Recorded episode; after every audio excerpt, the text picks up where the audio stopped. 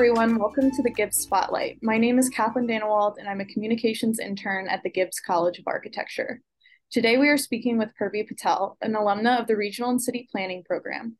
Purvi is currently a land planner with the Wallace Design Collective in Oklahoma City and recently joined the Regional and City Planning Professional Advisory Board here at Gibbs.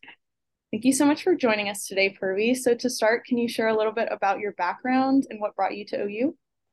Yep, good morning, and thank you for um, interviewing me today. I appreciate the opportunity. And I grew up in Zambia. I was born in London, grew up in Zambia, and then for further education, you know, looking, I had to find a university to move to, to go to. And so, being only visited the United States, I started off as a um, at a community college in Southern Georgia.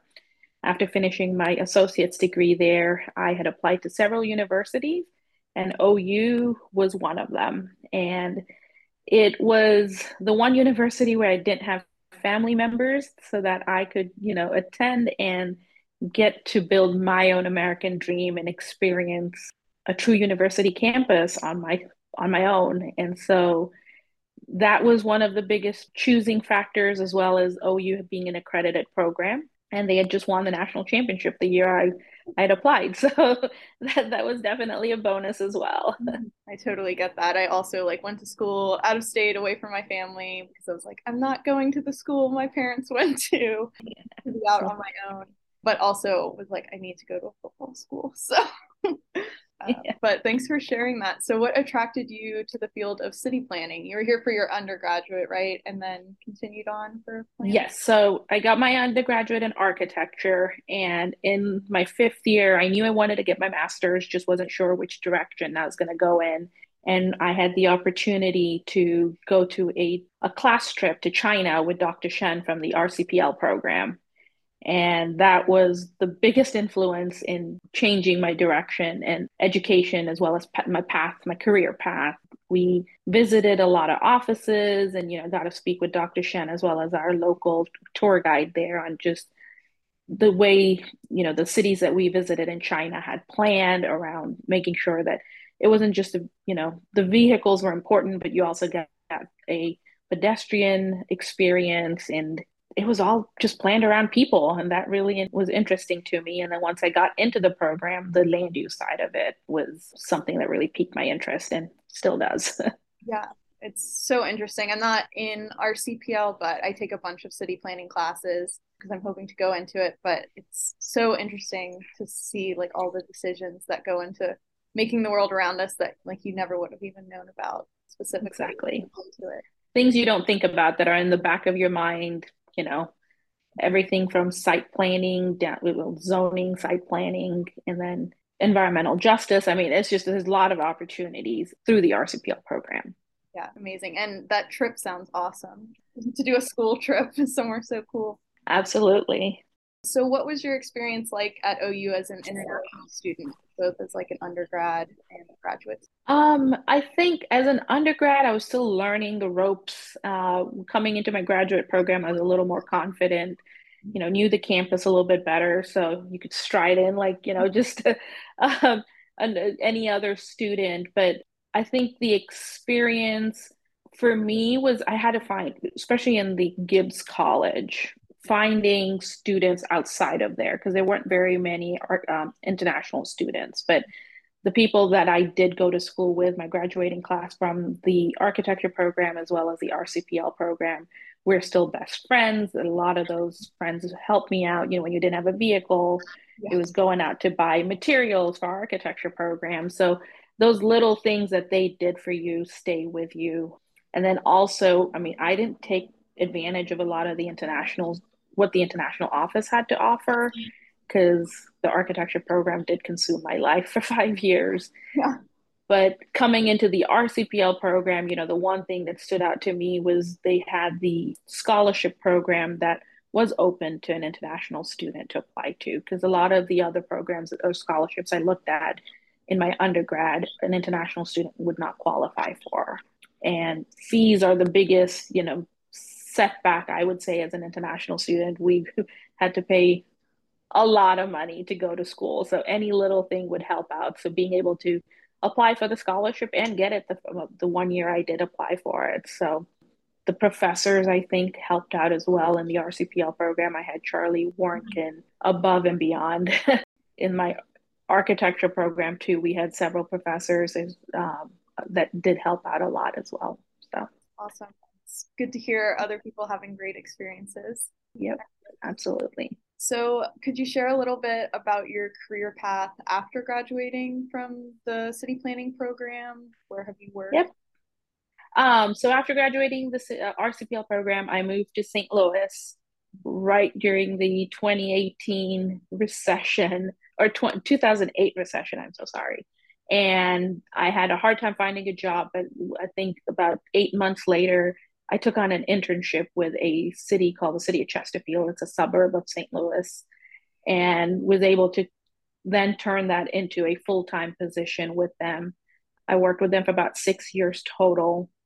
Went into the private sector to help out as a regional manager for a hotel group, overlooking their renovations, new constructions, helping them through city permitting processes, and so forth.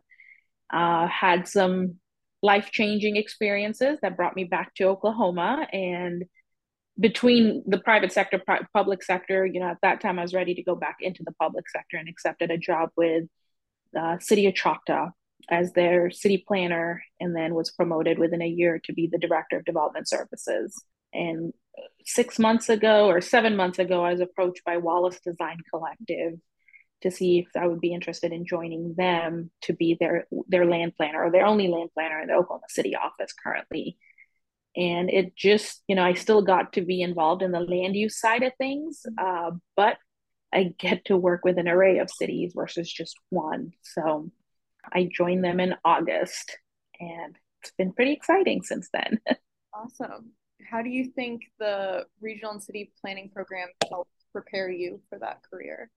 Um, I think, I mean, the, the classes that we learn, what we take, being able to, while we were there, we worked on a comprehensive plan for a smaller uh, community near Norman.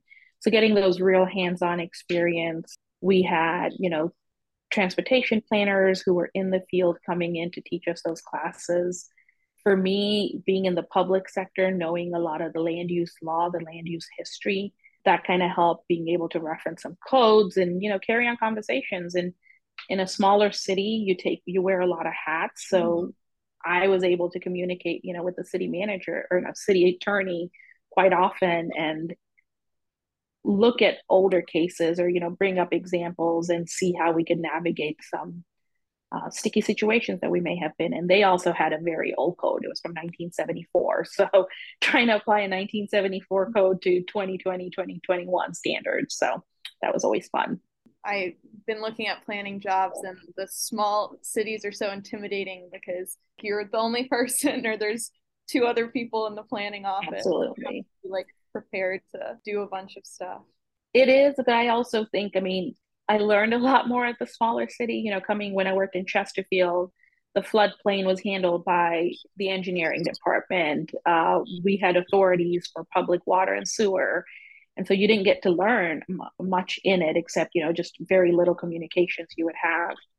Uh, coming into choctaw i know a lot about public water and sewer systems and just everything you know roads and how those work and funding. So i think the experience you gain from working in a smaller city is invaluable. Kind of building on that do you have any advice for planning students who are maybe looking to graduate soon? Absolutely. I you know getting in and getting an internship early I was an international student, and the you know in my master's was my last two summers that I got to go home for an extended period of time, and so I took advantage of that. I do wish when I graduated, you know, looking back, I'd wished I'd taken an internship versus travel those summers, but we live and learn.